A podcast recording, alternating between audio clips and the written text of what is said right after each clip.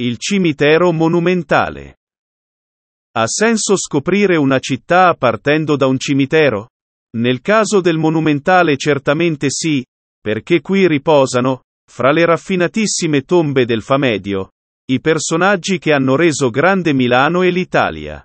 Da Alessandro Manzoni a Luca Beltrami, da Carlo Cattaneo a Bruno Munari, Alda Merini, Dario Fo con Franca Rame, Enzo Iannacci, Carla Fracci. Visitarlo è come entrare in un museo a cielo aperto.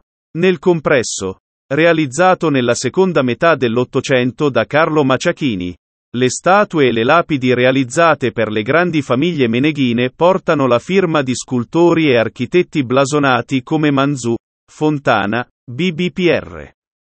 Sia chiaro, questo cimitero non è per tutti. Se in origine era destinato a tutti i cittadini, a tutte le forme e tutte le fortune, la volontà municipale di farlo diventare un monumento della milanesità ha presto preso il sopravvento. Lungo i viali, all'ombra dei cipressi curatissimi, si scoprono molte curiosità.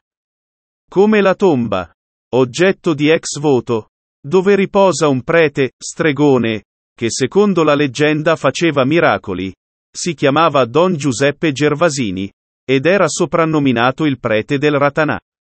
Se volete conoscere a fondo la storia chiedete a Cesare Battisti, dell'omonimo ristorante all'isola, sarà felice di raccontarla.